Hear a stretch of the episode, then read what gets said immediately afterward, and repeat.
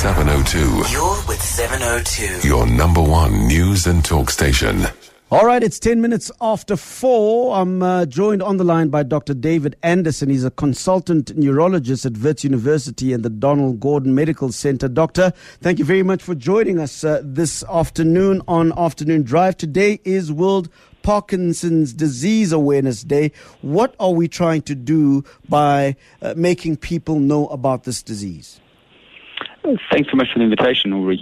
Um, Parkinson's disease is a lot more common than most people think. Yeah. Uh, if we look at uh, the world's population, um, in most places, including South Africa, we're all getting a bit older. And we're uh, looking at a crisis of neurodegenerative conditions. The most common one being Parkin, uh, the most common one being uh, Alzheimer's disease, but Parkinson's disease is the second most common Yeah. and it's often um, uh, not recognized early. Uh, so when we look at today, we're really trying to make people more aware of the disease and also uh, try by making people more aware of the disease, hopefully increase resources to try and get a cure for this disease and the other neurodegenerative diseases like Alzheimer's, motor neuron disease, and Parkinson's disease. You talk about the, prev- the prevalence of the disease. How prevalent is it, uh, Dr. Dave? So, if we look at the, the population between, say, 60 and, and 70, about one per hundred, uh, one per thousand people have got the disease. Yeah. And if we go above 70, we're probably looking at about four or five people. So it, it, it certainly is common enough. Uh, and Alzheimer's disease would be about four times more common than that. And uh, I'm told that we are beginning to see some um, some welcome technological advancements in the attempt to deal and manage um, uh, Parkinson's disease. I believe there's a, a deep brain device that has been uh, invented. What is that all about, uh, Dr. Anderson? Uh, in the 1960s, we, we developed some brilliant treatments medically. These medical treatments, these tablets, uh, work very well for the first 10 years of, of the disease, but then they stop working. Yeah. And in the 90s and, and more recently, we've developed deep brain stimulation, which is where we implant electrodes deep within the brain, and this relieves many of the symptoms and improves the quality of life of patients with Parkinson's disease. We have to be very selective in our patients and make sure that it, it's, it's right for the patient at the time. But this has improved the quality of life for, for hundreds of thousands of patients around the world, and we're certainly doing many more of these surgeries in South Africa. There's usually a confusion between Parkinson's and Alzheimer's. What is what is the difference?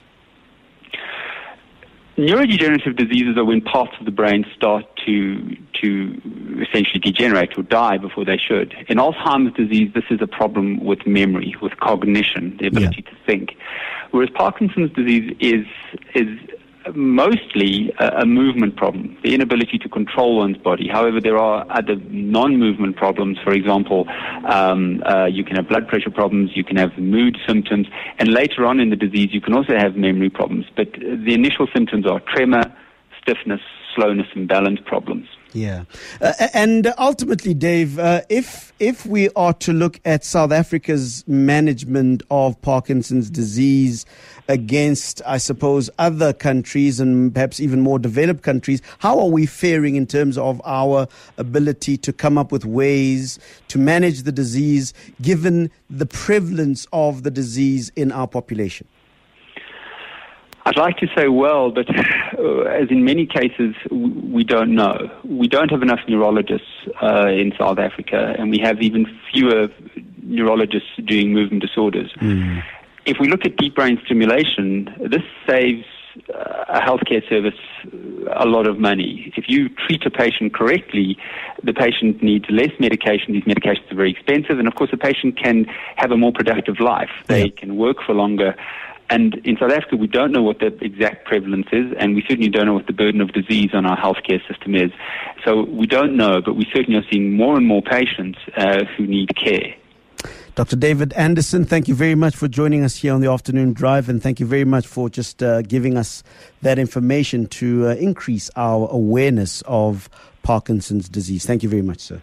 Thank you. All right. Dr. David Anderson is a consultant neurologist uh, with Wits University and the Donald Gordon Medical Center. If you uh, suffer from Parkinson's disease, uh, if you have a family member who suffers from Parkinson's disease, why don't you give us a call and let us know how you manage it, how you are dealing with it, uh, and what some of the challenges are, and how you are overcoming those challenges.